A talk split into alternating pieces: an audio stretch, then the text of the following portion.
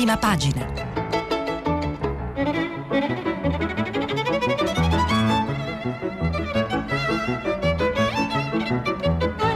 Questa settimana i giornali sono letti e commentati da Francesco Specchia, editorialista del quotidiano Libero. Per intervenire telefonate al numero verde 800 050 333. Sms WhatsApp anche vocali al numero 335 56 34 296. Eccoci, buongiorno, benvenuti a prima pagina, benvenuti al crepuscolo di questa settimana e registriamo una, una lama di luce che filtra eh, dal cielo cupo delle notizie afghane. È un, l'ennesimo miracolo di una ragazza di 24 anni di Venezia che passa la vita a rischiare di morire e a vincere medaglie d'oro e si chiama Bebe Vio. E, um, Bebe Vio che ha vinto la sua nuova medaglia d'oro alle Paralimpiadi di Fioretto e, ed è la storia di una nazione. Io partirei proprio oh, con un ritratto di Bebe Vio oh, che traggo da, da, un articolo di Giulia Zonca sulla stampa. Via la maschera, via le protesi, via pure il fioretto. Per un istante Bebe Vio toglie tutto, butta armi, ansie, paure e tiene solo l'oro. È quello che è servito per arrivarci, una passione più forte della vita. Ogni tanto le dicono che potrebbe morire, lei non lo fa. Opporsi al destino è talento di pochissimi, non è certo virtù d'atleti, ma non a caso è nello sport che questa incredibile donna si esalta. Quelli di Bebe Vio sono una sequenza infinita di successi che parte dal successo olimpico arrivato per la prima volta cinque anni fa e bissato ora in modo persino più assurdo. Nel 2016 si è messa ad urlare ed è diventata lo spirito paralimpico per il mondo intero. Stavolta si è messa a piangere per celebrare una resistenza oltre ogni limite. A cinque anni ha scoperto che la scherma, era il suo sport. A 11 ha perso le braccia e gambe per una meningite fulminante e ha detto grazie. Il 97% delle persone colpite da questa malattia non ce la fa, come posso io non essere felice di aver pescato il 3% buono, dice lei. Non è l'estremismo di chi è costretto a inventarsi l'esistenza e deve per forza scegliere strade improbabili, è proprio il modo in cui lei mette insieme i giorni, anche quando cinque mesi prima della gara, che aspettava per dare una forma alle ambizioni, rimane bloccata cinque mesi fa. Brutta infezione, le dicono, forse dovremmo amputare, ancora. C'è il rischio di morire, di nuovo.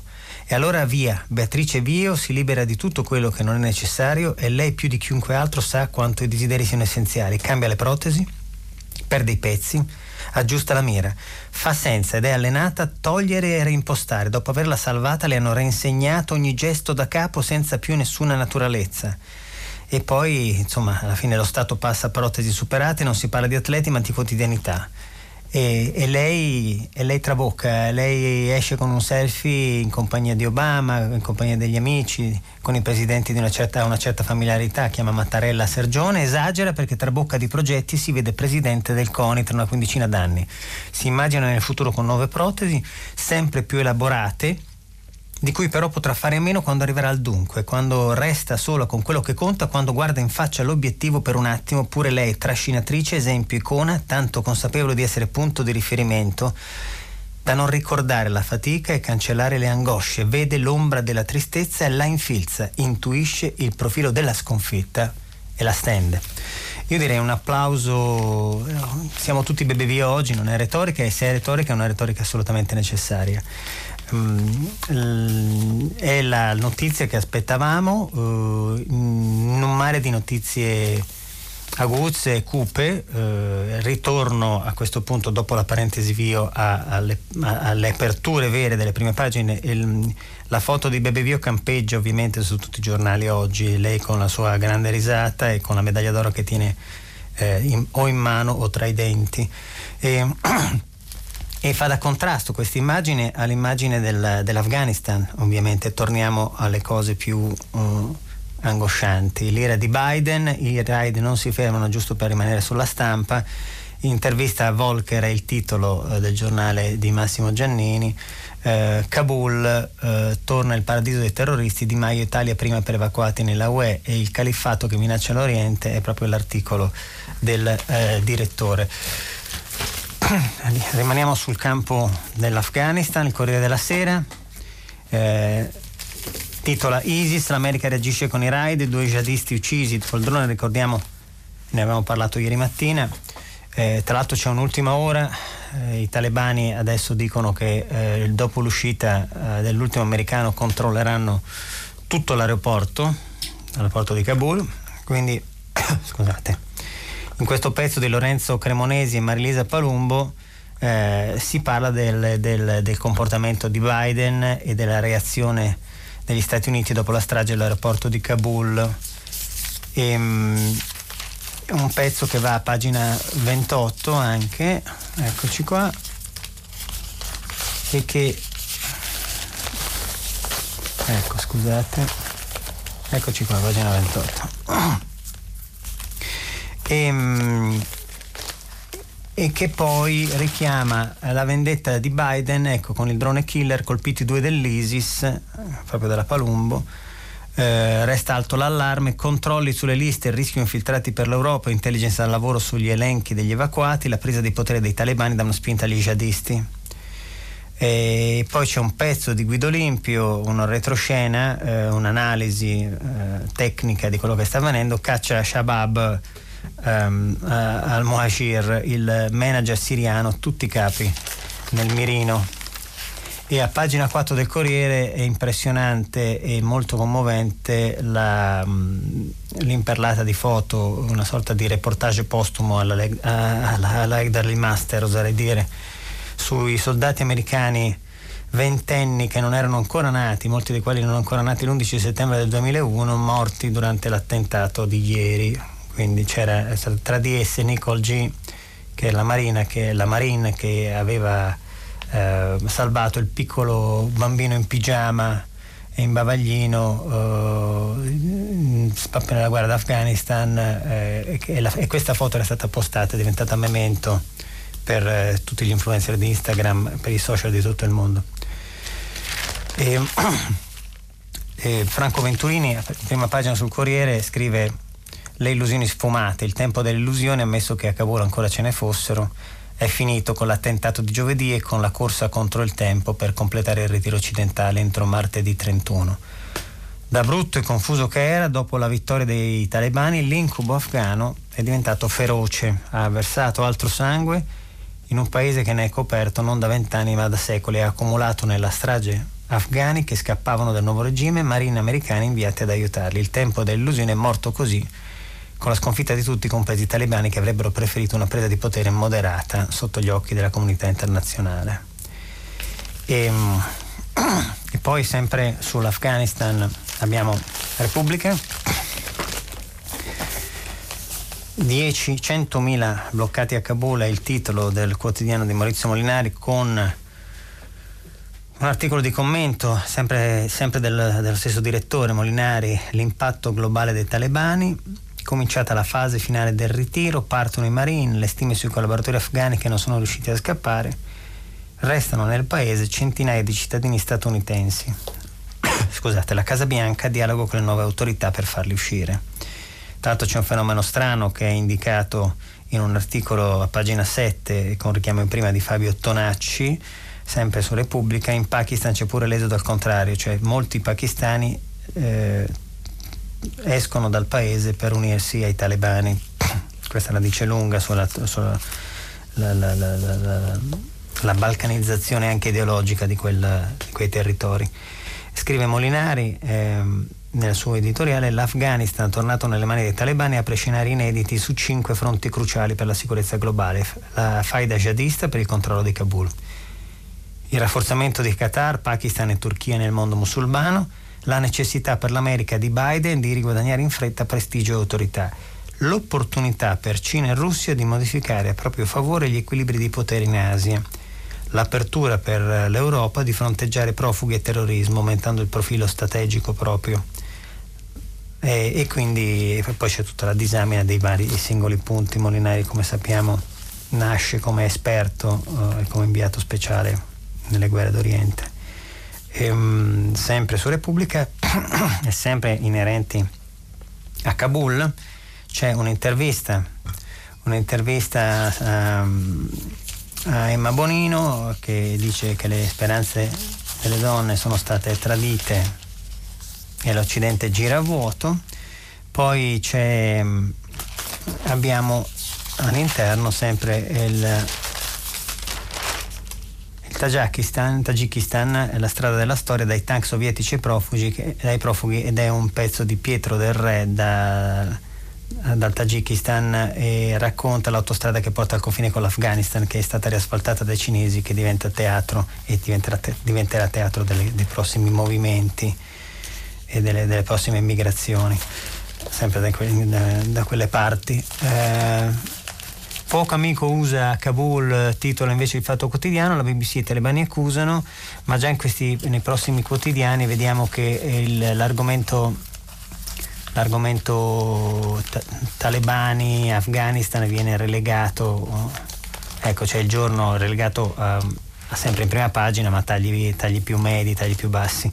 La guerra dei droni contro l'ISIS è l'apertura del giorno, eh, invece su, proprio su, su Kabul e poi il manifesto con effetti collaterali parla proprio, analizza cinque, cinque aspetti della guerra eh, civile del, dell'Afghanistan, un drone per illudere la pubblica opinione, un, un articolo di Marina Catucci, la galassia jihadista eh, sotterranea di Emanuele Giordana e il reportage dove sventano le bandiere nere di Giuliano Battiston con un pezzo interessante sugli eserciti bionici all'assalto delle menti di Fabrizia Candido, pagina 9, sempre sul manifesto.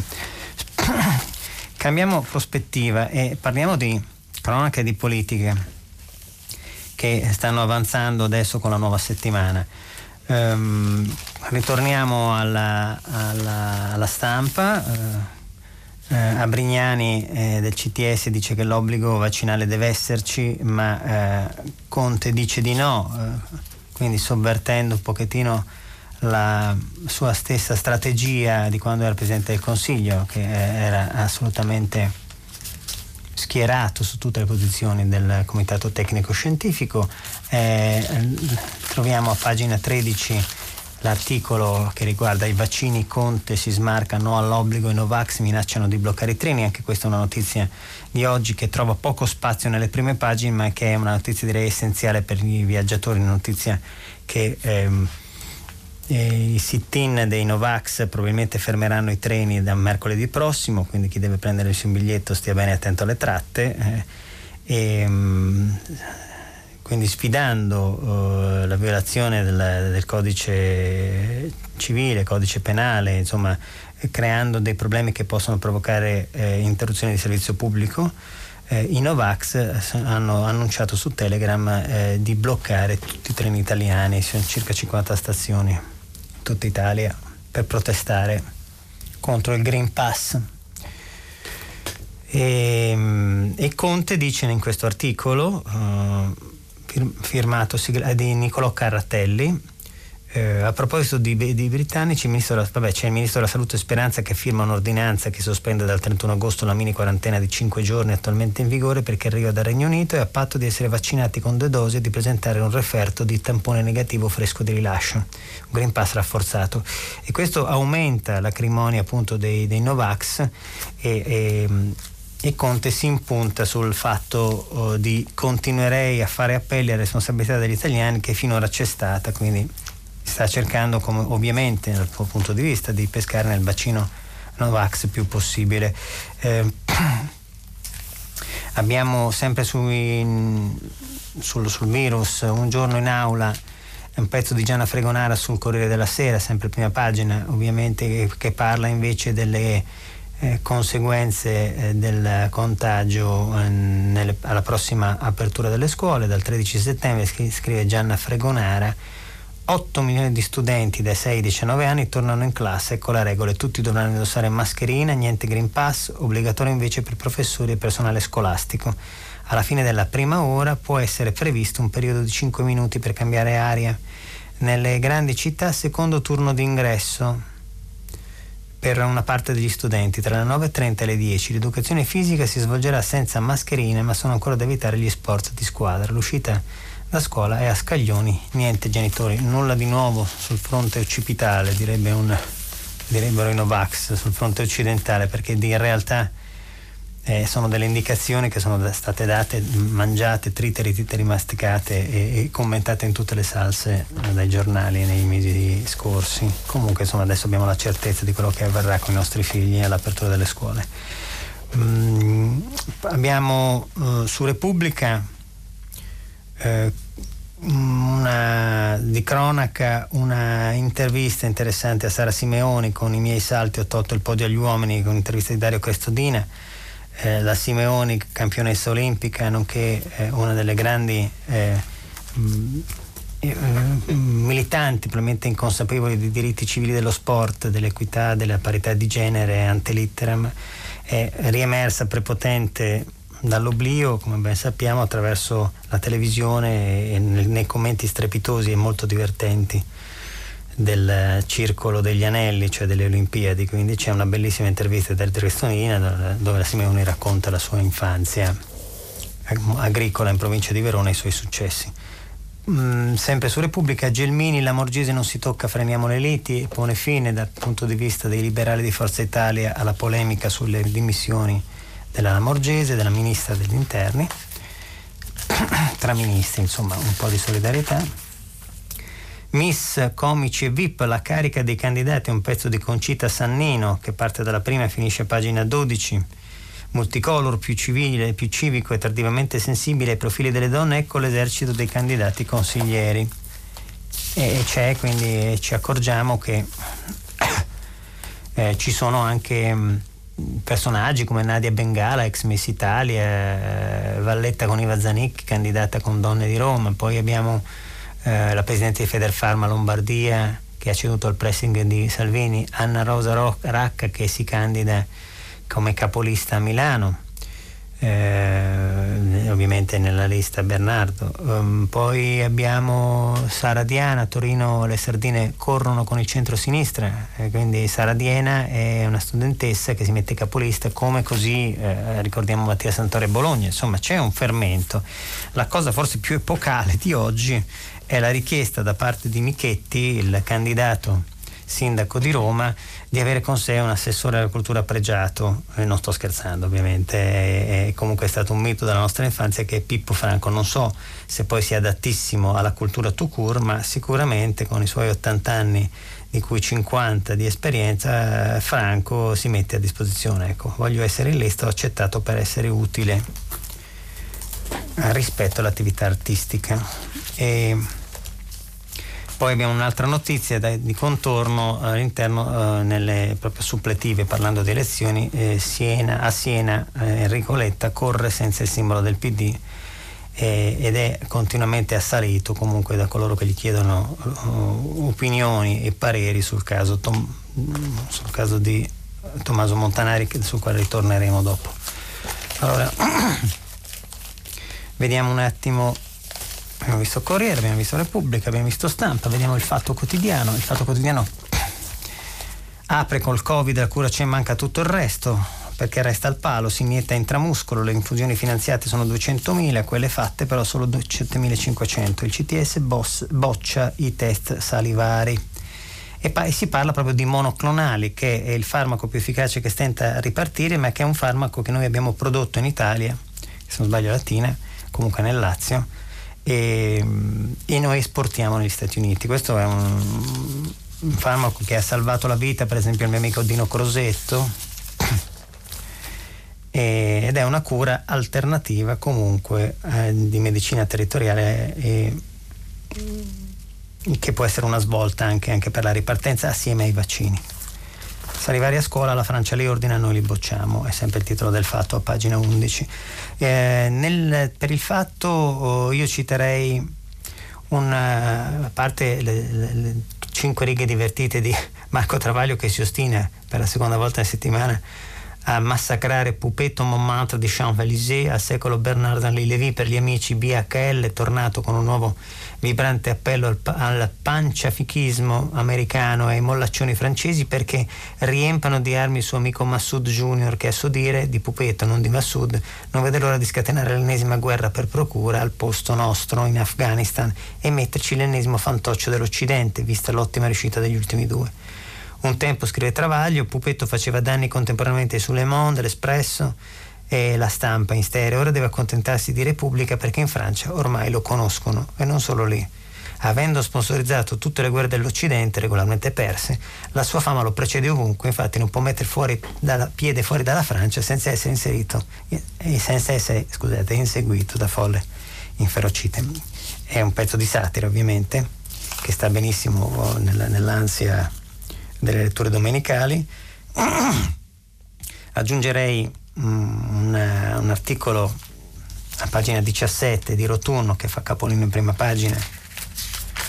Eccolo qui, Roberto Rotunno, primo sciopero anti-Stellantis, è importante, ne parlano in pochi, difficilmente ne parlano eh, il, i giornali del gruppo Fiat, ex gruppo Fiat ovviamente.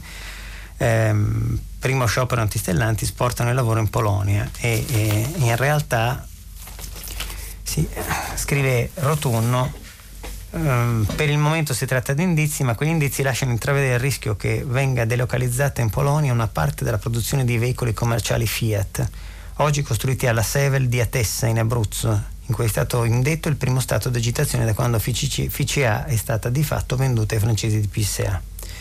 Varie circostanze preoccupano i sindacati, come al solito quando si parla di FCA, cioè di Fiat Chrysler, a maggior ragione da quando si chiama Stellantis, i timori restano nella fabbrica in provincia di Chieti è stato chiesto, è stato deciso uno stop alla produzione motivato da un problema di approvvigionamento di componenti. Ci sono però una serie di circostanze che fanno riflettere chi segue da vicino la questione. L'avvio della produzione di veicoli identici nello stabilimento polacco di Gliwice, inizialmente previsto per l'aprile 2022, è stato anticipato di due mesi quindi vedrà il via già a febbraio. Nel frattempo, denunciano i sindacati, dall'Italia stanno partendo intere fiancate del furgone alla volta della Polonia.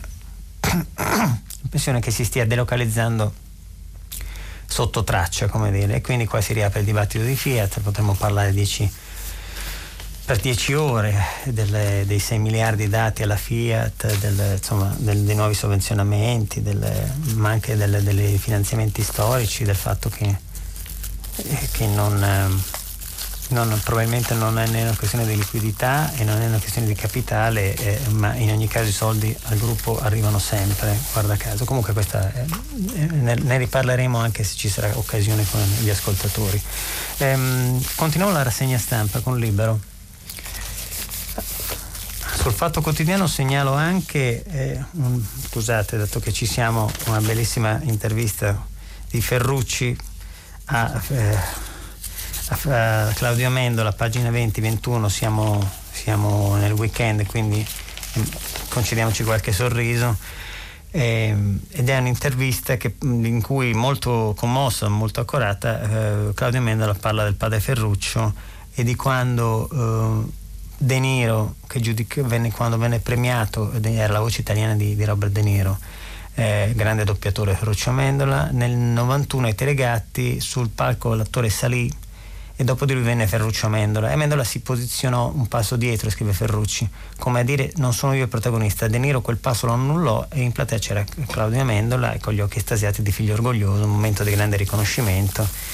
E, ed è stato uno dei più grandi doppiatori, eh, scrive Amendola, eh, anche perché i doppiatori italiani una, era, era, mh, erano quelli che riuscivano a modificare le voci degli americani spesso stridule, scollate dalla loro fisicità, mentre i nostri doppiatori, i colleghi di papà, i miei zii, erano il massimo. E ad, ad Amendola eh, racconta il figlio sempre, eh, all'inizio aveva una faccia molto banale, molto da caratteristica, dice lui in un momento in cui il cinema era per i belli, Cary Grant, Marcello Mastroianni, e, e possedeva, dice Claudio, eh, papà, una voce considerata sgraziata, quindi i suoi ruoli erano quasi sempre da sfigato. Eppure nel doppiaggio gli assegnavano le parti da apriporta, tipo è arrivata la marchesa, l'aspetta di Laudi, buongiorno, buonasera. A quel tempo i protagonisti eh, ai protagonisti era richiesta una sonorità pulita con, con l'addizione perfetta, ma poi Ferruccio Mendola sconvolse i canoni del doppiaggio italiano, impose questa sua voce roca e quindi da Al Pacino, Dustin Hoffman, Robert De Niro, Silvestre Stallone, grande doppiatore divenne una sorta di leggenda internazionale. È un, un'intervista molto accurata.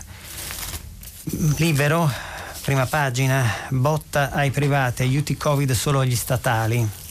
salario ridotto fino a 460 euro netti se devi stare a casa dopo un, contratto, un contatto con un positivo. Non ai dipendenti pubblici, allora lo Stato versa la malattia. È un pezzo beffa per chi va in quarantena di Sandro Iacometti, responsabile delle pagine culturali di Libero, delle pagine economiche di Libero. E Iacometti scrive appunto a pagina 1, richiamato, mm, che prosegue in pagina 2, lo scorso 6 agosto l'Inps con un messaggio che ha scatenato un putiferio ha annunciato che le risorse destinate al riconoscimento delle indennità di malattia in caso di isolamento fiduciario per chi è entrato in contatto con soggetti positivi al Covid sono finite.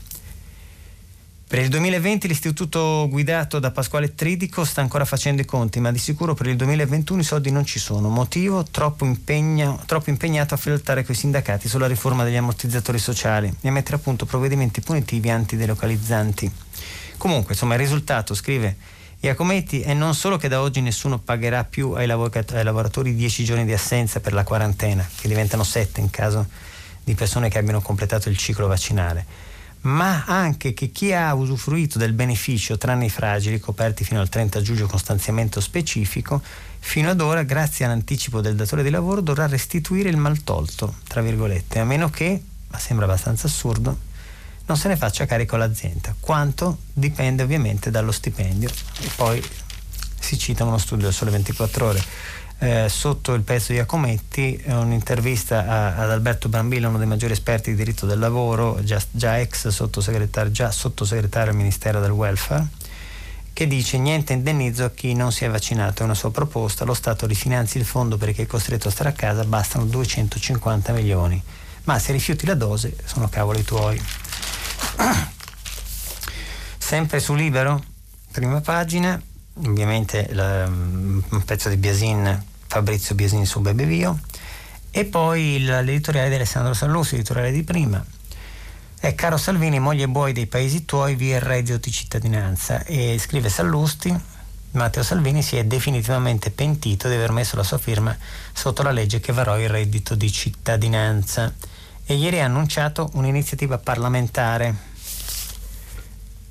ehm, per abolirla. Si chiude quindi definitivamente la tragica stagione del uh, governo 5 Stelle Lega, quello che voleva abolire la povertà per decreto, che è stato probabilmente il peggiore della storia. Di quell'esperienza durata poco più di un anno restano solo macerie, di cui appunto il reddito di cittadinanza è il pezzo più ingombrante e pericoloso. In sé quella legge racchiude tutto il peggio dell'illusione creata dalla demagogia grillina, cioè lo stat- che lo Stato possa farsi garante regolatore del destino degli uomini e del mondo del lavoro. La verità dimostrata è che la stragrande maggioranza dei percettori, veri indigenti, erano giustamente già assistiti, mangiavano abbastanza tranquillamente di loro e campando di espedienti hanno usato il reddito per soddisfare esigenze non primarie, diciamo per arrotondare a carico della comunità e nessuno di loro o comunque una percentuale significante, ha approfittato dell'aiuto per trovare occupazione, semmai al contrario si sono adagiati nell'apatia. Abbiamo gettato miliardi senza cavare un ragno dal buco e prima o poi, le con- appena le condizioni politiche lo permetteranno, Draghi dovrà prenderne atto, visto che l'emorragia è tuttora in atto, scrive Sallusti. Ehm, ruotole fra Togliani con Montanari è la foto di prima, è il caso di Tommaso Montanari, il professore che eh, ridimensiona, eh, se non nega, eh, il, il, dramma delle foibe. Ehm, a pagina 11 invece sì, eh, c'è un articolo di, Marcello, di Gianluca Veneziani, scusate, guai a parlare di Mussolini, però in tv tira il nazismo, che mentre facciamo, scrive, mentre ci, ci, ci, tiriamo, ci tiriamo i capelli, scrive Veneziani, sul caso Durigon, che legittimamente ha dato le dimissioni secondo me, eh, però si parla qua di eh, un, un, settimane di Nazi Week di History Channel, alla caccia, caccia al Führer della 7, eh, il giornalista Andrea Purgatori che quest'estate scrive Veneziani sulla 7 ha condotto una sorta di Seven Nazi Week presentando in sette puntate la docu-fiction Hunting Hitler, Caccia Hitler, inchiesta che valora la tesi per cui il Führer non si sarebbe suicidato il 30 aprile del 1945, poi la stessa ossessione per il grande cattivo che aiuta, scrive sempre Veneziani, ad attrarre pubblico e a vendere copie ha indotto ieri Repubblica a titolare in prima pagina un documentario per liberarci dall'ombra di Hitler, ne abbiamo anche parlato. Quindi questo rientra in una opera di desacralizzazione a negativo, secondo me, della figura di Hitler che dovrebbe essere lasciata ai posteri, forse stiamo, ce ne stiamo parlando troppo. In, in, in, in, Germania si sta esaurendo quello che chiamano il complesso dell'olocausto, le nuove generazioni non hanno più il dramma dell'olocausto ed è uno dei motivi per cui soprattutto la Germania dell'Est sta, eh, si sta innalzando il numero dei partiti eh, tendenzialmente filonazisti oppure dei movimenti filonazisti. Questo però è un'opinione mia, ne potremo anche parlare negli approfondimenti. Comunque Maratona Adolf è il titolo di Gianluca Veneziani in prima pagina sul libro. Poi parla Gianfranco Fini, Io la giustizia e i miei silenzi sulla politica è una lettera che l'ex leader di Alleanza Nazionale invia a Vittorio Feltri dopo un articolo usci- su di lui uscito ieri. E, um, e poi da libero possiamo passare alla alla politica della ecco qua scusate sto controllando del sole 24 ore che è una politica ovviamente economico-finanziaria debito record bond al 75% del PIL mondiale e l'apertura molto tecnica del eh, quotidiano di Confindustria mercati, parla di mercati globali, di valore delle obbligazioni in circolazione pari a 70 mila miliardi di dollari e del boom di acquisto di titoli di Stato anche se corrono i prezzi al consumo. Scrive il Sole, scrive Vito Lops, L'eredità della pandemia, del lockdown dei piani pubblici per il lancio dell'economia è un mare di debito pubblico lasciato in eredità alle prossime generazioni. Ne parlavamo anche ieri, ricordate, in un articolo ehm, proprio di Cottarelli. La capitalizzazione dei bond globali è arrivata a sfiorare i 70 mila miliardi di dollari, pari a tre quarti del PIL globale. La ricchezza prodotta nel mondo, che nel 2020 è stata di 84 mila miliardi. L'incognita dell'inflazione pesa sull'aumento degli interessi del debito. Si parla di inflazione cattiva e di inflazione buona, che Draghi vorrebbe, questo aggiungo io, al 2% per cercare di resettare tutti gli equilibri finanziari, ma questo è un discorso un po' più lungo.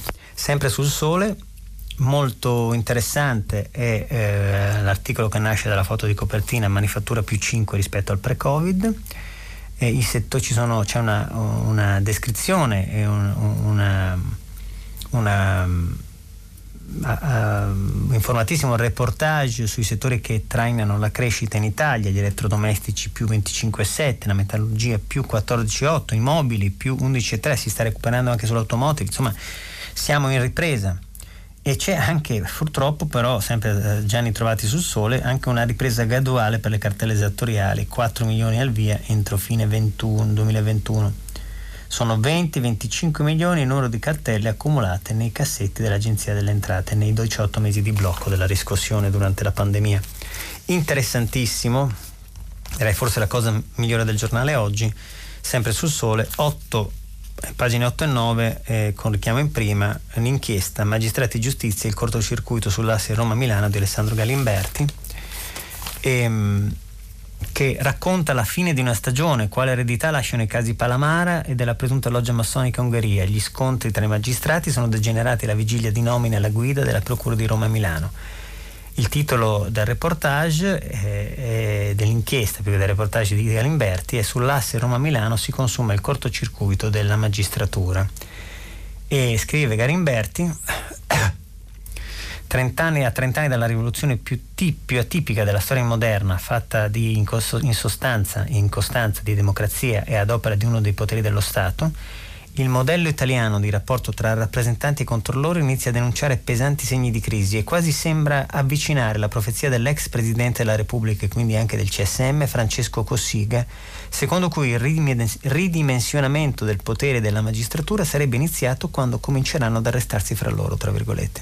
Più delle picconate di una parte della politica influenti a fronte del sostegno popolare diffuso e manifesto, ha potuto però l'annus horribilis della magistratura, finita in una spirale di introspezione pubblica, se così si può definire, scaturita dal Trojan installato nel cellulare di Luca Panamara per un quinquennio, il dominus delle interminabili partite a scacchi tra poteri costituzionali e proseguita con il Red Razionem della Procura della Repubblica di Milano, singolare nemesi storica alla vigilia del terzo decennale, laddove tutto era iniziato. Foto di, del pool di mani pulite, foto di Palamara e foto di una toga eh, acciaccata, buttata lì chissà dove, in, come simbolo estremo di una giustizia in difficoltà. Eh, questo è il pezzo di Alessandro Garimberti su Sole 24 Ore. Il sole esce anche oggi, domenica, ricordiamocelo sempre.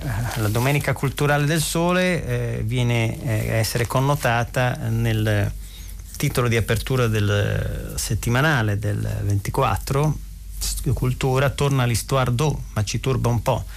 Eh, ritorna un classico contemporaneo, Bonpiane ripropone a 50 anni di distanza dalla prima traduzione il celebre e scandaloso romanzo di Pauline Reage, con la prefazione imbarazzata di Alberto Moravia di allora, ricordiamo fu una, una scossa, un, uno shock per il berbenismo del tempo, si parla del, del um, appunto di un romanzo che poi divenne un film famosissimo con...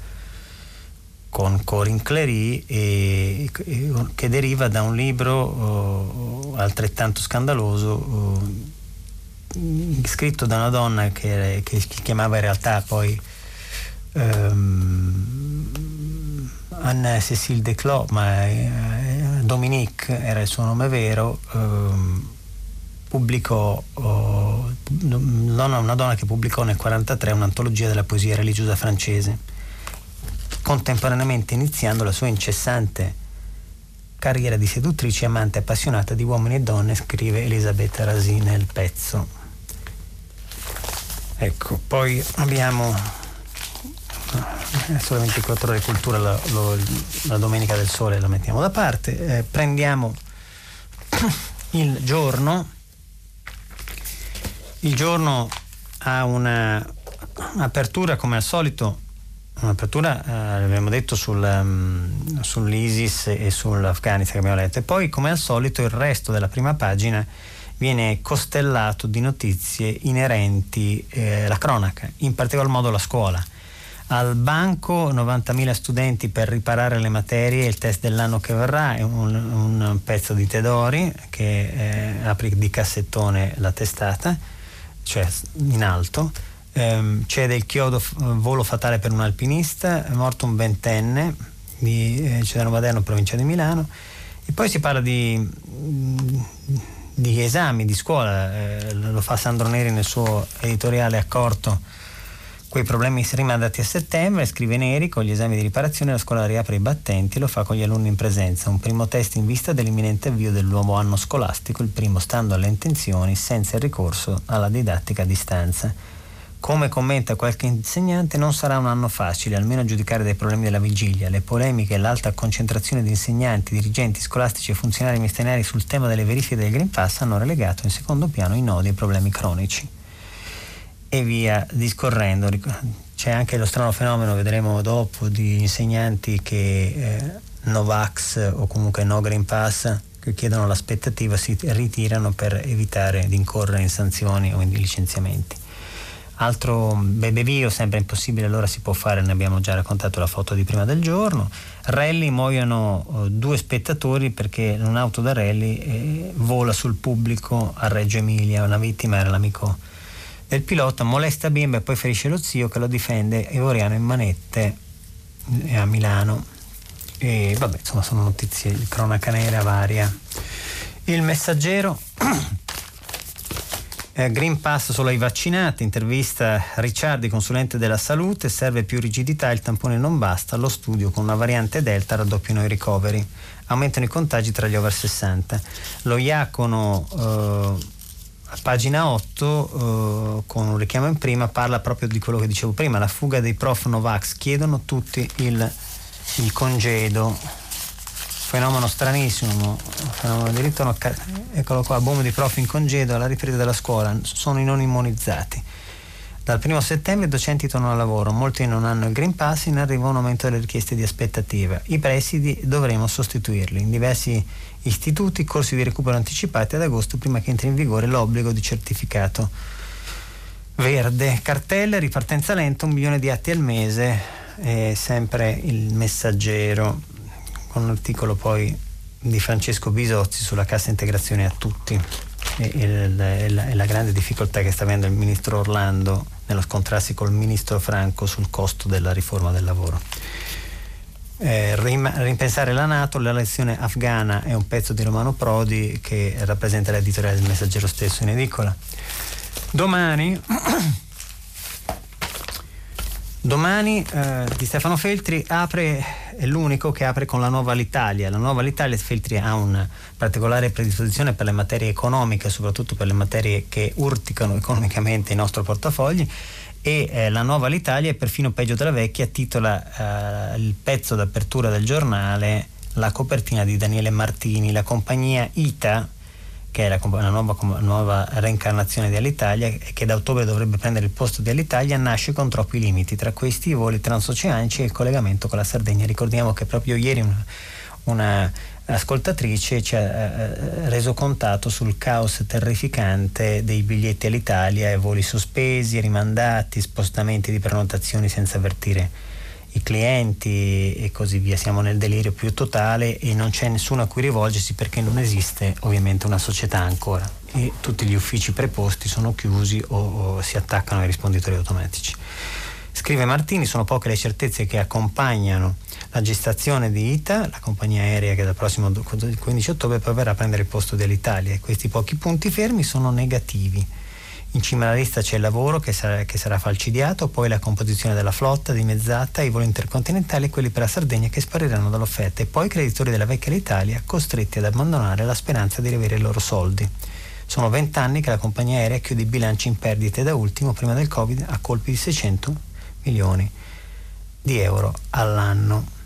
Ci sarà la, ovviamente, naturalmente scrive sempre Martini, la decima proroga della cassa integrazione, questa volta della durata di un anno. Vabbè eh, Ritorno dell'antipolitica all'ombra di Draghi è il, l'editoriale di domani a firma del politologo pregiato Pietro Ignazzi che nota che a fronte una, eh, dello stagliarsi dell'uomo forte, cioè di Draghi eh, nella politica italiana, eh, sta serpeggiando eh, un'espressione dell'antipolitica liberale in quanto intimamente nemico del pluralismo politico e serpeggia nella nostra coscienza collettiva questo ritorno all'antipolitica che probabilmente si estrinseca anche nelle manifestazioni di questi giorni. E la verità, via le cure a chi non si vaccina, il ricatto arriva in Parlamento, è un pezzo di Maurizio Belpietro e, e l'Inps rivuole gli indennizi degli sportivi sul reale pastrocchio di Tridico, investe 6.000 lavoratori del comparto, già partite lettere in cui a chi aveva ricevuto gli aiuti viene chiesto di restituire importi medi di 10.000 euro. Cornuti e mazziati è l'attacco del pezzo di Claudio Antonelli. Dopodiché il manifesto, effetti collaterali ne abbiamo già parlato, il manifesto abbiamo parlato anche delle neuroarmi e in chiusura giornale, giornale e minaccia jihad, jihadista sull'Occidente ne abbiamo, ne abbiamo, scritto. E c'è un, um, un uh, pezzo di Enza Cosmai ostruzionismo contro i vaccini. Blix Novax, Novax contro il giornale avvenuto ieri alla sede degli Anegri e altra stangata, bollette salate per le imprese, è un pezzo eh, economico eh, che eh, sorregge l'editoriale di Nicola Porro, Quei piccoli reggono il paese, e il pezzo economico eh, attiene all'altra stangata, bollette salate per le imprese, energia più cara. Cinzia Meloni. Eh, un pezzo di, fa- di, Luigi Mascheroni nella sua rubrica divertente Gli insopportabili Fazio intramontabili in tv la mediocrità di successo si parla di Fabio Fazio. Bebe Vio relegata in due righe. E Kabul ultimo ritiro a venire ne abbiamo già parlato e il reddito di cittadinanza scrive il giornale di Tarquinio agita il governo, la Lega è per abolirlo. Il caso, donne e violenza sempre a venire, reddito di libertà, bello strumento ma solo sulla carta. È uno dei provvedimenti diciamo, più importanti della prossima legislatura che, e delle scorse, che però è fermo ancora al palo, bloccato dalla palude della, de, della burocrazia. Finisce la uh, rassegna stampa di oggi e passiamo dopo al filo diretto degli ascoltatori un attimo di pausa.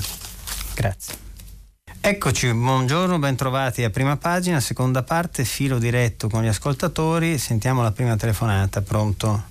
Sì, pronto? Sì, pronto, buongiorno. Sì, pronto, buongiorno. Io sono Roberta da Grosseto e sono una persona che si occupa da tantissimi anni di disabilità nel, campito, nel campo della riabilitazione e eh, volevo sollevare mh, uh, una così, mh, mm, riflessione su una cosa che ho scoperto ieri. Mia figlia, che anche lei insomma, si occupa molto di queste problematiche, mi ha eh, messo a conoscenza che le persone che vincono dei premi nelle Paralimpiadi ricevono un premio se ho capito bene, dimezzato rispetto ai normodotati. Ora, al di là del fatto della necessità di una maggiore um, richiesta sì. anche economica per le spese che queste persone devono affrontare, forse anche dovrebbe essere premiato l'impegno no? uh, delle difficoltà di vario genere che uh, devono essere um, calcolate, misurate ed affrontate con notevolissimi sforzi. Io capisco tutta la, la, mm, la, macchina economica che gira dietro a queste cose, però eh, magari se, non so, se può essere sollevato, ci può essere una riflessione su questo argomento che mi sembra estremamente grave e sensibile, al di là del fatto dei complimenti con tutti i nostri ragazzi che stanno facendo insomma, delle imprese splendide. Ecco, era questa la mia riflessione che volevo condividere con voi. Sì, guardi, mh, mm, sì, esiste questa discrasia. Eh, giusto per dare dei dati, eh, ci sono 180.000 euro per, eh, per, la vittoria olimpica, per esempio Jacobs, eh, Jacob, Tam, Tamberi, insomma la staffetta, eccetera. 90.000 per l'argento e 60.000 per il bronzo sono eh, i listini. Eh, ed è vero che gli stessi eh, gli omologhi eh, degli atleti paraolimpici guadagnano eh, eh circa 75.000 per il successo, 40.000 al secondo e 25.000 per il terzo posto. Ehm, è definita una discriminazione, è vero, eh, considerato che in entrambi i casi fatica e sacrifici sono perlomeno equivalenti e ci mettiamo anche che però i paraolimpici hanno anche qualche altro eh, problema in più da affrontare. Eh, il fatto che ehm, ecco, l'unica cosa che può consolare una situazione di questo genere è che, mm, che qualche paralimpico, non tutti, era il caso di Zanardi, il caso della, di Bebe Vio, poi si può consolare per quanto si possa eh, con i contratti pubblicitari che effettivamente eh, da qualche anno a questa parte piovono eh, a raffica eh, nei confronti anche dei grandi atleti paralimpici, quindi fortunatamente si è eh, come dire, mh, attenuata questa sorta di discriminazione, questa sorta, io l'avevo chiamato una sorta del complesso occulto del freak eh, nei confronti degli atleti eh, disabili. Ehm, secondo me ci dovremo ancora lavorare, ma io credo che se non allo stesso livello potremmo pensare quantomeno di aumentare i loro salari e i loro premi più che salari, ognuno di loro fa dei mestieri diversi ovviamente eh, in, ehm, nella vita reale. Ehm, potremmo, tra l'altro non hanno neanche la possibilità di essere iscritti alle, mi pare, alle fiamme gialle o alle, o alle fiamme oro, quindi non possono accedere avendo la visibilità ai corpi dello Stato e quindi ci devono arrangiare in altro modo. Secondo me con gli anni potremmo arrivare a una sorta di, di perequazione anche eh, economica o quantomeno ci si può avvicinare a un aumento del 30-40%. Era un, è un vecchio discorso di, a cui accennava Valentina Vezzali, segretario del, eh, scusate, eh, sottosegretario al, ehm, allo sport. Eh, grazie comunque per aver toccato l'argomento. Pronto? Eh, pronto? Sì, pronto, buongiorno. Eh, eh, buongiorno, mi scusi, io mi Ignazio e telefono da Perugia. Buongiorno. A proposito di questo minacciato assalto ai treni da parte dei Novax con sì. blocco ferroviario generalizzato, eccetera. Sì. Ma non è un reato? Sì. Cioè io vedo che purtroppo si ricorre spesso a questo sistema cioè adesso è il Novax che occupa le ferrovie. Qualche mese fa gli impiegati e gli operai di una ditta di Napoli occupano l'autostrada perché eh, trasferiscono l'azienda. Beh, mi sembra che in Italia manchi, eh, come si dice, eh, che le posso dire, eh, la punizione per chi infrange le leggi.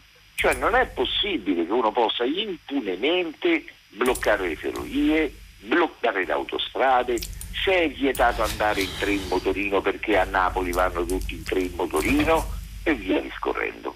La ringrazio per il suo commento. Grazie a lei, è effettivamente il frutto di una diffusa cultura dell'impunità. Il, il, il tre in motorino Napoli, a Napoli è, è ovviamente l'epitome la rappresentazione plastica di quello del nostro concetto di rispetto delle leggi, eh, che peraltro verranno applicate in questo caso perché ha ragione l'ascoltatore. Eh, eh, c'è poco da fare, è interruzione del pub- di pubblico servizio, cioè articolo 340 del codice penale da cui mi ricordo io delle mie rimembranze di giurisprudenza all'università, ma eh, è semplicissima, tu blocchi un pubblico servizio e rischi tre anni di galera, eh, dai due ai tre anni di galera mi pare. E la mobilitazione assurda dei Novax, secondo me, dei, dei, dei no Green Pass, eh, riflette un pensiero comune, che c'è una maggioranza silenziosa che deve sottostare alle prepotenze di un gruppo di fanatici, secondo me, perché fin quando tu fai e, e, ti produci manifestazioni pubbliche assolutamente legittime e autorizzate dalla, dalla, dalla, dalle pubbliche istituzioni va benissimo, fin quando tu accetti il dialogo sulla, sulla scorta eh, di eh, evidenze, di prove eh, e testimonianze eh, eh, ehm, acclarate dal punto di vista scientifico va benissimo nel rispetto della, della Costituzione e, e del, del, libro traffico delle idee, poi quando invece commetti dei reati e mi rompi le scatole, cioè invadi la mia sfera personale, mi crei dei danni, devi essere punito. Punto e basta. Non credo che non ci siano, né, né, né, non ci siano chiaroscuri in questo. Cioè, c'è una legge, deve essere rispettata da tutti e tantomeno dai, da qualche imbecille che si ritiene Novax e ritiene in grado di, eh, di, di poter violare i diritti di chiunque. Pronto? Sì, pronto, buongiorno. Sono Pino e telefono da Padula. Senta, la mia telefonata è di testimonianza. Sì. Ricordare i 30 anni dall'assassinio di Libero Grassi. Ecco, Imprenditore sì. Ha ammazzato bene. dalla ha mafia fatto, sì. per non aver voluto pagare il pizzo. Vorrei evitare, vorrei contribuire a evitare un genere di situazione che in questo turbinio di notizie fra Novax, Covid iniziano le scuole, Kabul, questi fatti fondamentali che sono ancora attuali passino sotto banco. È solo di pochi minuti la notizia che appoggia il capannone di un imprenditore è stato incendiato perché aveva denunciato la mafia. Quindi invito voi giornalisti a tenere alta l'attenzione su questo tipo di problemi, perché non vorrei che tutte queste cose che accadono nel mondo eh, bypassino questi fatti vecchi e, e sempre attuali e che fanno sempre ancora tanto male. La ringrazio per il suo commento e l'ascolto alla radio. Grazie. Beh, ringrazio invece io lei e mi scuso con gli ascoltatori, avremmo dovuto in effetti parlare di Grassi, lo facciamo in questo momento e diamo un tributo pubblico all'esistenza di un uomo che era eh, la, la, la, rappresentazione del, di, di, questa eroica disubbidienza verso le regole del, della mafia, del malaffare, era un uomo con la schiena dritta che lottava per i propri ideali sempre, senza mai abbassare la testa, eh, qualcuno l'ha chiamato martire laico, io non so se questo... Eh, Grassi l'avrebbe accettato o meno nella sua timidezza, eh, ma sicuramente ehm, la figura di Grassi, che era insomma, anche una persona per bene, catanese, di famiglia antifascista, eh, un uomo di ottima cultura, che sognava di diventare diplomatico. Eh, per, per, assecondare il volere del padre commerciante, la sua formazione nel nord, a Gallarate, qui vicino Milano proprio insomma, eh, lo stabilimento tessile aperto con tutte le, le, le belle speranze, eh, disilluse poi dal fatto che eh, la mafia eh, cerchi, cerca di, cerchi di, di, imporre proprio la sua presenza, il pizzo, quindi questo, questo signore Fabbrica e Lavoro è stato uno dei primi a denunciare eh, primo a denunciare in una lettera accorata nel, proprio nel, nel gennaio del, del, 91 al giornale di Sicilia il, le continue pressioni e i toni minacciosi di Cosa Nostra eh, che poi eh, sfociarono, oh, dato che Grassi non si piegò nel suo, nel suo efferato omicidio. Credo che, credo che la figura di Grassi possa essere e debba essere ricordata eh, al di là del, del, killer che gli scarica addosso quattro colpi di pistola, ma deve essere proprio n- non tanto l'uomo ma quanto il simbolo eh, issato proprio sul, eh, sul, sul, sul, sul, nostra, sul nostro vivere civile, un simbolo, un simbolo di resistenza umana. E ringrazio l'ascoltatore per questo. Uh, leggiamo un po' di messaggi.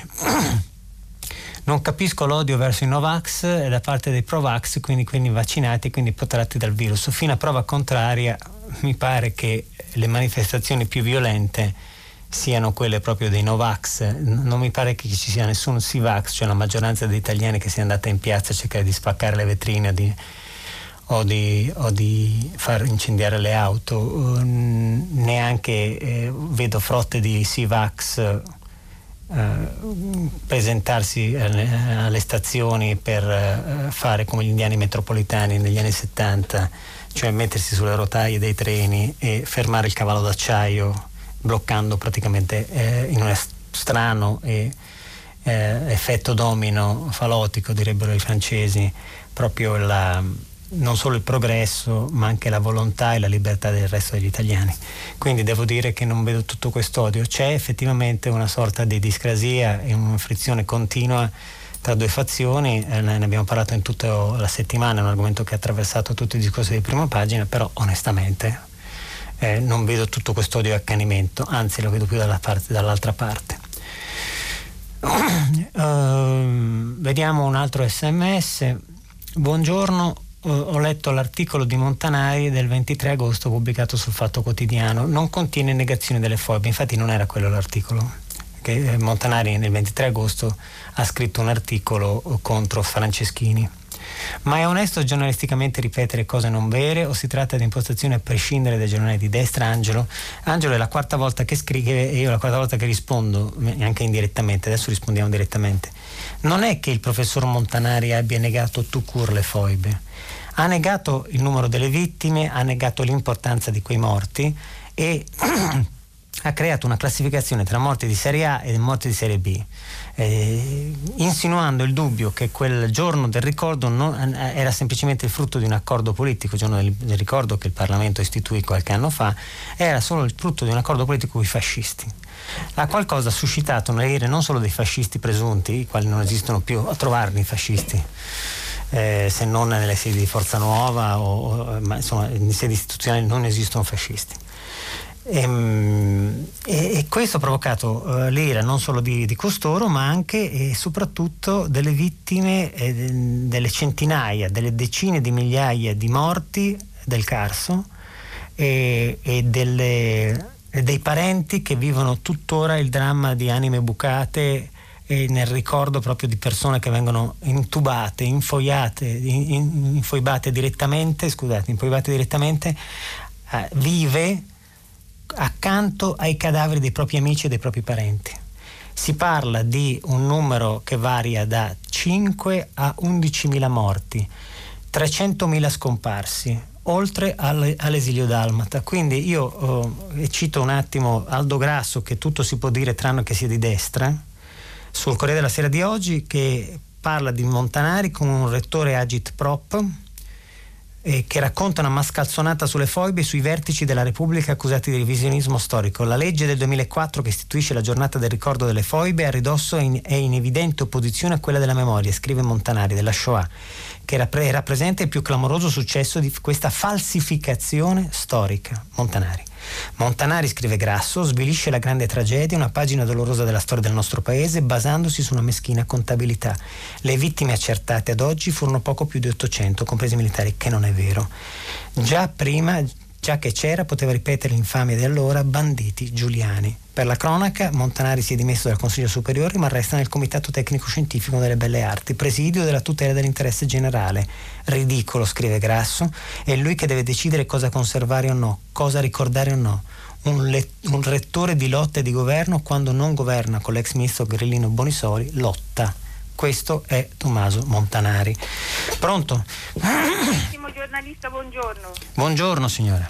Mi chiamo Cristina, telefono da Livorno e sto ascoltando con attenzione questo mh, mm, pseudo dibattito Vax, Novax, Vax, Novax, un contraddittorio purtroppo dal punto di vista di una cittadina che ha il Green Pass, eh, che ha avuto il padre purtroppo deceduto di Covid, Ah, guarito della polmonite, però morto di sepsi. Io chiedo solo questo, un contraddittorio sui mezzi di informazione perché queste persone che io casualmente ho ascoltato in un dibattito pubblico qui nella mia città Sì. non hanno detto cose sconvolgenti, sono persone che vogliono esprimere la propria opinione. Io chiedo solamente questo, un dialogo, perché l'odio genera odio Sono- e anche una parte di giornalismo, anzi una gran parte di giornalismo, non fa niente per dare a noi cittadini una visione globale di queste persone che ad esempio portano avanti dei punti che possono essere anche interessanti perché io ascoltando le loro parole per esempio ho detto ma se mio padre avesse usato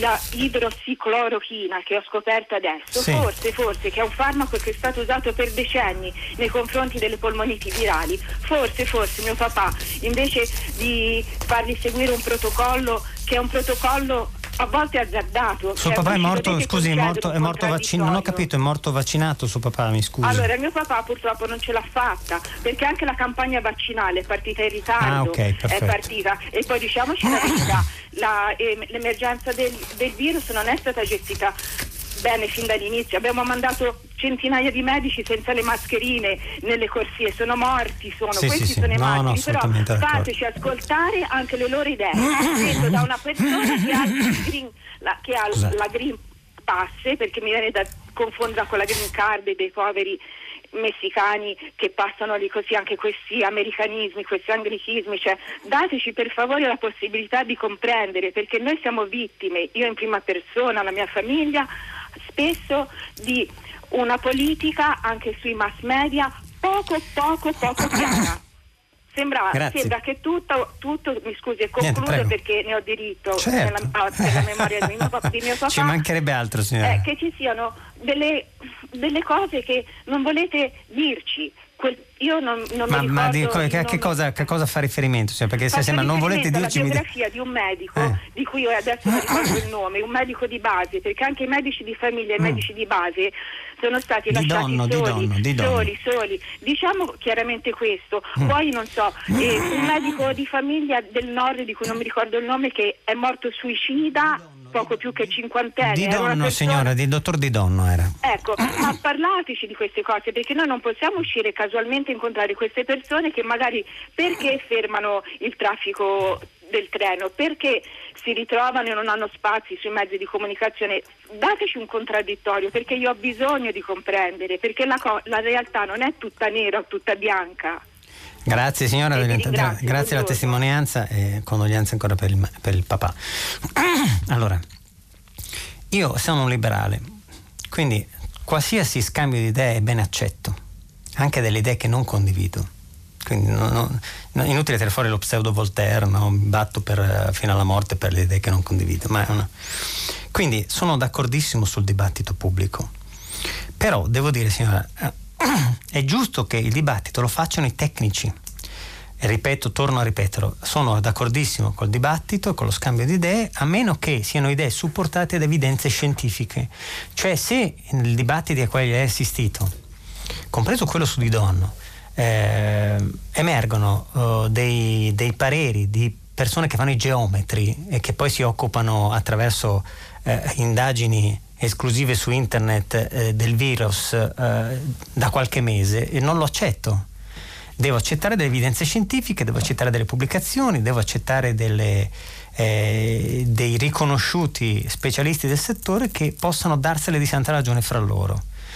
Finora non c'è stata questa opportunità perché i Novax non hanno tirato fuori non una volta un'evidenza scientifica seria. Ci sono molti dubbi, i dubbi vengono sollevati. Faccio il caso, nel- da manipolazioni anche. Eh, ieri su, in questa trasmissione una signora ha chiamato e io ho risposto eh, sul tampone e sul vaccino. La mia risposta è stata manipolata da qualcuno è apparso completamente diversa. Cioè, io sono apparso, ho, ho- ho- apparso come quello che ha mazzolato la signora dicendo delle sciocchezze enormi sui tamponi. Avevo detto l'esatto contrario. Quindi una notizia viene presa, estrapolata, rimasticata e tutto il resto. Quindi questo per dire che il libero scambio di idee deve avvenire semplicemente in condizioni di perfetta parità e di perfetta paritenza scientifica.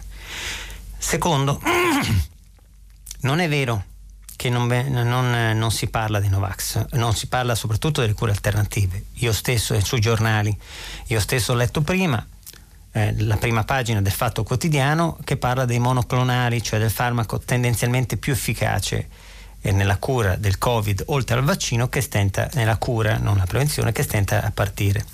E poi si, eh, bisogna andare, eh, certo, capire perché è una cura che resta al palo, perché è una cura che abbiamo fatto in Italia che viene esportata solo negli Stati Uniti e non riusciamo a, a legittimarla e tutto il resto.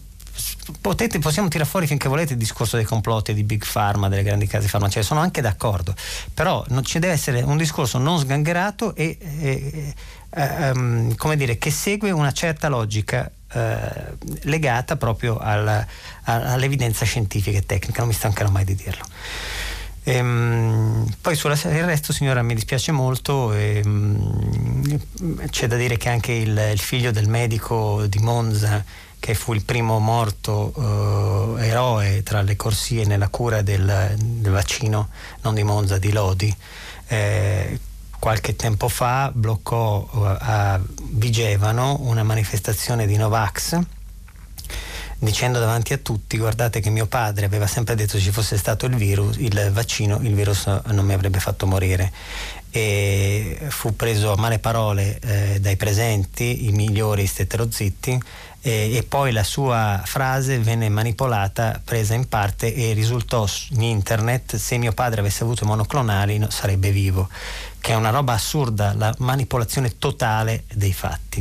Ve lo, lo dico perché ho, ho, ho, intervistato il ragazzo, quindi è quello che mi dà fastidio. Mi dà fastidio proprio la manipolazione dei fatti e della verità rispetto a un pensiero che non è comune. Quindi bisogna essere corretti e onesti sempre intellettualmente. Pronto? Pronto, Pronto signora, buongiorno, buongiorno. Buongiorno a lei e agli ascoltatori. Guardi, io telefono perché sono rimasta un po' sconcertata eh, dal fatto che ancora oggi eh, si parli di Montanari. Allora, mh, mm, mi chiedo qual è il problema veramente, perché Montanari in fondo ha detto delle cose ovvie. Ehm, ha detto, la critica soprattutto ehm, era ad una mh, mm, visione che tende ad equiparare le foibe alla Shoah e ha detto anche una serie di altre cose, fra l'altro eh, correttissime, mm, non ha detto falsità. Eh, lei adesso, poco fa, mentre aspettavo di intervenire, certo eh, ha tirato in ballo di nuovo numeri, ma non mi risulta che Montanari abbia Sì, sì, no, ha fatto esattamente, parlato ha parlato di, numeri, 8, Sì, che non sono 800 morti. Certo. Cioè, È esattamente così, non sono 800 morti. No, infatti non, non, sono, ma il contesto eh, dubito abbia scritto 800. Comunque, il eh, cioè, il virgolettato su tutti i giornali, signora. L'oggetto ehm, lo vorrei virgolettato sull'articolo. Corriere della Sera di prima, prima pagina di oggi. Montanari, sull'articolo ah. scritto da Montanari ci allora, sono due versioni, Montanari ha scritto un articolo e c'è stata una, reazio- una reazione eh, no, a no, parole, no. lei le, forse non ha seguito la vicenda. Comunque signora mi dica, mi dica il sunto, allora lei è scandalizzata eh. da questa cosa?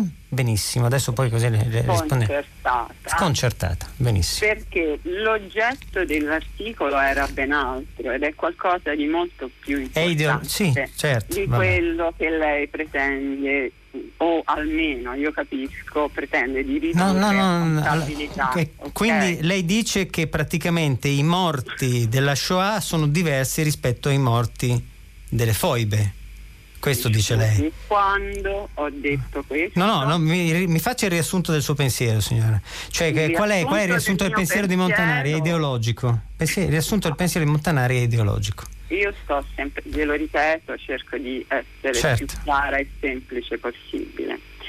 Eh, mi chiedo tutta questa cagnara da dove venga fuori e perché.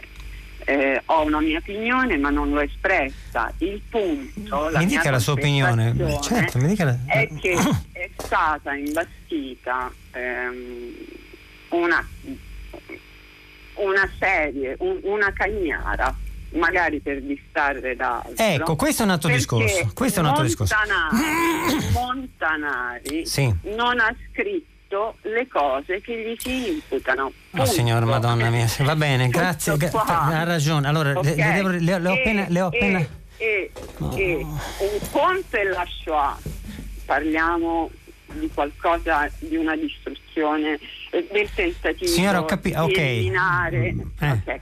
Altro altro sono le foibe Mallo ed era un esempio altro in che senso altro in che senso sono le foibe si sta parlando altro di morti senso, signora si sta parlando di morti, quindi fo- lei mi sta sì, dicendo al di là okay. dell'ideologia che i morti delle foibe sono diversi.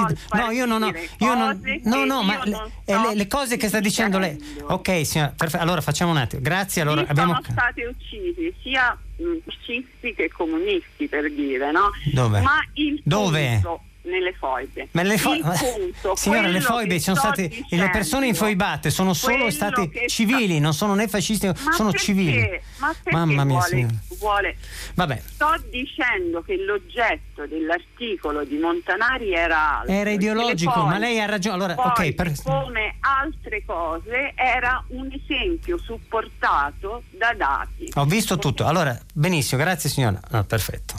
Allora, eh, il problema di Montanari, l'ho appena letto, appena letto, eh, ritornati, forse la signora non ha letto il pezzo di, di Aldo Grasso, non è un problema eh, di numeri, non è un problema di negazione delle foibe, è un problema ideologico. È ovvio che poi a un certo punto, in un momento in cui Montanari ridimensiona le foibe e dice che non, st- non possono essere messe allo stesso livello eh, commemorativo, ideologico, eh, di, di partecipazione emotiva della Shoah, in un momento in cui c'è Durigon che è il caso della, della, Lega e tutta l'attenzione viene spostata su Montanari. È ovvio, rientra nel gioco politico, ma lo sa anche Montanari che fa un pezzo del genere in un momento politico t- eh, simile e che minaccia le dimissioni da, uno, da un istituto retto da Franceschini facendo uh, pubblica uh, accusa di ideologia sbagliata riguardo alle foibe sul Fatto Quotidiano e rispondendo poi a dei giornalisti eh, eh, oralmente proprio sullo stesso concetto e ribadendo lo stesso concetto. Quindi quindi eh, si parla di ideologia. Montanari è un bravissimo eh, docente, è un grande critico d'arte, è, un, è, come molti a destra, dall'altra parte, è eh, marchiato ideologicamente. Si cerca di fare eh, ovviamente di ogni erba un fascio e di portare qualsiasi tipo di discussione anche storica dalla propria parte. Io non ci sto a questa cosa qui.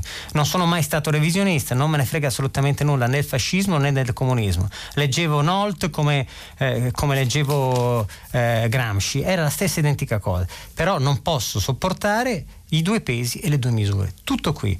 Poi eh, se vogliamo fare una classifica dei morti, quelli della Shoah sono meglio di quelli delle foibe, mi pare una roba veramente talmente da piccini che non, non, non andiamo. Que- questo ha detto Montanari, punto, signore. Pronto? Pronto? Sì, sì, pronto, buongiorno. buongiorno.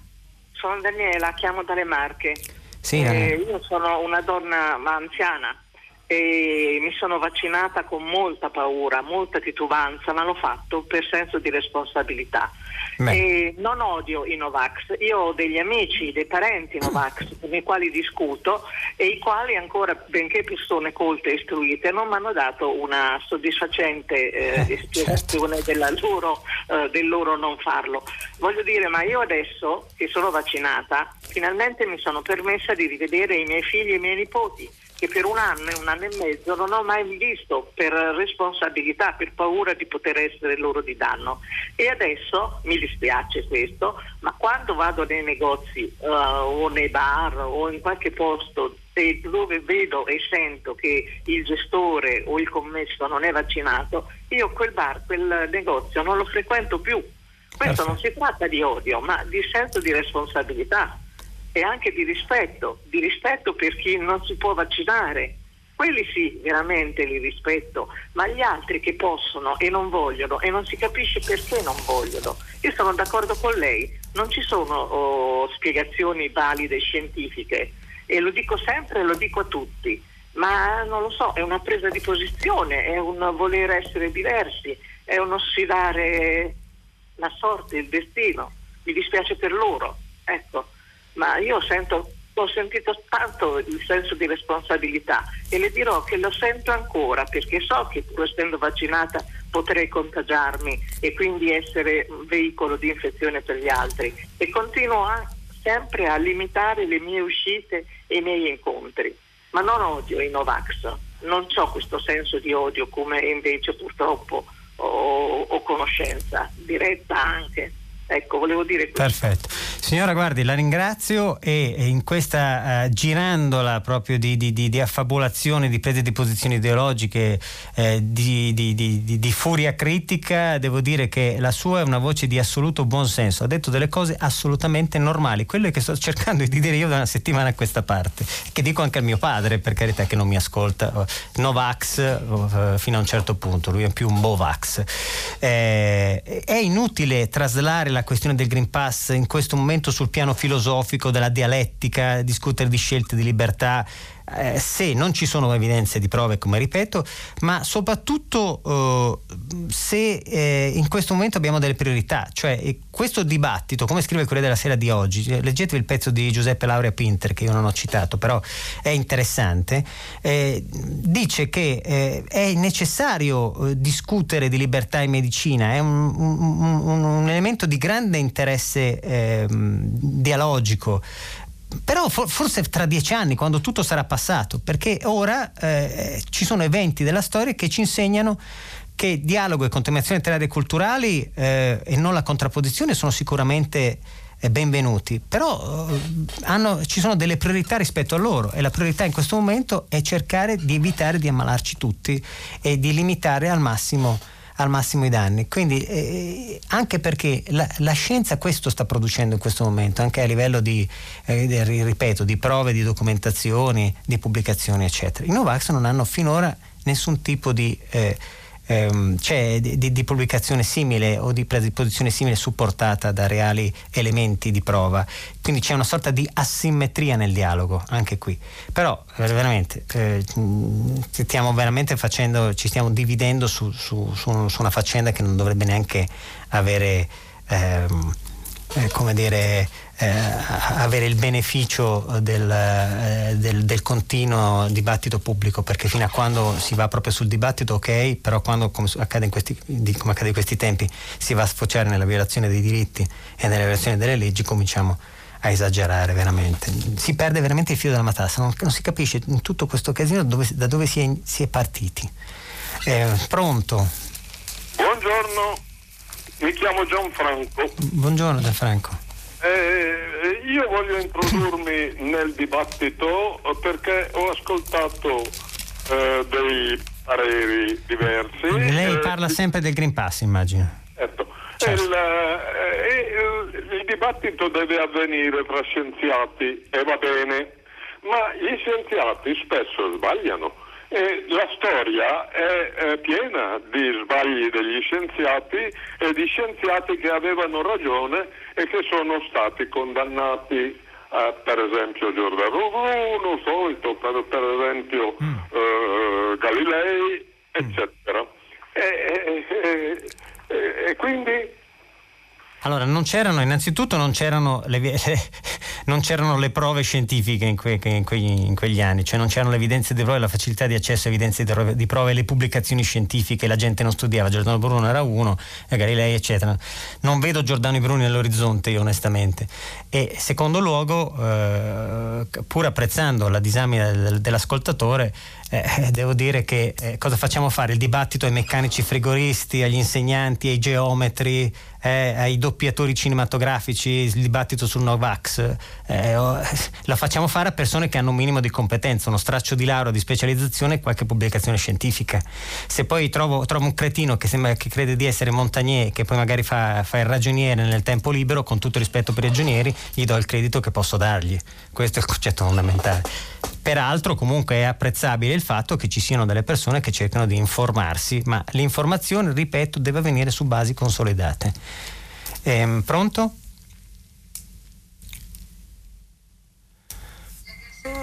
Eh, eccoci, scusate un attimo, abbiamo uh, degli sms che mi chiedono di leggere. IMSS in crisi non può pagare l'indennità per il coronavirus con tutte le migliaia di morti in età da pensione dal 2019 per la pandemia. Eh, 2020, 2026 eh, erogherà ora meno pensioni, avrà quindi meno uscite o no? Non migliora il suo debito? Teoricamente sì, l'Inps ha migliorato il proprio debito e, um, anche per poi tutta una serie di operazioni legate alle vendite delle, delle, delle, delle, proprietà infruttuose, robe di questo genere, e poi al ah, proprio al, um, all'effetto lockdown che ha attenuato tutto. Buongiorno, informazione a senso unico, perché non si invitano anche dei giornalisti critici con l'idea di vaccinazione a tampetto per un virus che colpisce in modo grave persone con caratteristiche ben determinate, anziane, perché si devono vaccinare i giovani sani e punirli se non sei vaccinato, se non si vaccinano? Eh, allora. Ah, perché non si invitano giornalisti critici con l'idea di vaccinare a tappeto, sto, sto vedendo eh, eh, dal punto di vista semantico, sto rimettendo a posto i pezzi, per un virus che colpisce, è sintattico, colpisce in modo grave le persone con caratteristiche ben determinate, perché, perché, c'è il contrario, signora, non, non, riesco a capire Gianni, facciamo, stiamo facendo il contrario. Boh. Perché si devono vaccinare i giovani sani e punirli se non si vaccinano? E chi, chi lo fa? Dove sta scritto? Boh. Perché fermare il, per fermare il contagio? Il vaccino non ferma il contagio, ma nessuno dice il vaccino attenua e ferma le morti. La gente continuerà a ammalarsi. Perché non si parla mai delle cure? Ne abbiamo parlato, milioni di persone sono guarite. Quanti milioni di persone sono guarite grazie alle cure e quali sono le cure? Monoclonali? Eh, farmaci misteriosi, elisir di lunga vita? Mandragola? Non lo so. Eh, pronto? Ultima telefonata. Buongiorno, io sono Norma, chiamo da Genova. Sì, buongiorno. E volevo parlare di scuola. Ah, Mentre signora. si discute di Green Pass per gli insegnanti, io premetto sono vaccinata convinta. Benissimo. Quindi, eh, però rilevo che in questi giorni, mentre si parla di Green Pass per gli insegnanti, e per gli alunni e tutto il resto, si continuano a formare le classi sì. esattamente con gli stessi parametri che si usavano prima del Covid, quindi tendendo al massimo riempimento. E faccio un esempio, tendenzialmente le classi della scuola primaria dovrebbero essere formate da 25 alunni, è considerato il numero tendenziale, il numero ideale e quindi si cerca di riempirle fino a 25. allora è perfetto. chiaro che una classe con 25 alunni le distanze non possono essere rispettate, l'aerazione non sempre è possibile. Sì. Erano già malsane, insicure, e sovraffollate prima del Covid, figuriamoci ora. Benissimo, Sarebbe stata l'occasione eh, stiamo, stiamo per finendo, migliorare sì. una delle cose peggiori della scuola, eh. il sovraffollamento delle classi. Sono d'accordo che con non lei. permette di seguire tutti gli alunni. Grazie, siamo proprio in chiusurissima, tre secondi. Grazie a tutti, grazie alla signora, grazie agli ascoltatori per la vostra pazienza e per la vostra sempre perenne, cruciale attenzione. Alla prossima, da domani prima pagina, sarà condotta dall'amico e collega Fabio Martini, inviato del quotidiano La Stampa. Vi ricordo che questa notte a partire dall'1.30 potrete riascoltare, se vorrete, bontà vostra, il filo diretto tra me e voi. Grazie ancora a tutti e buona vita.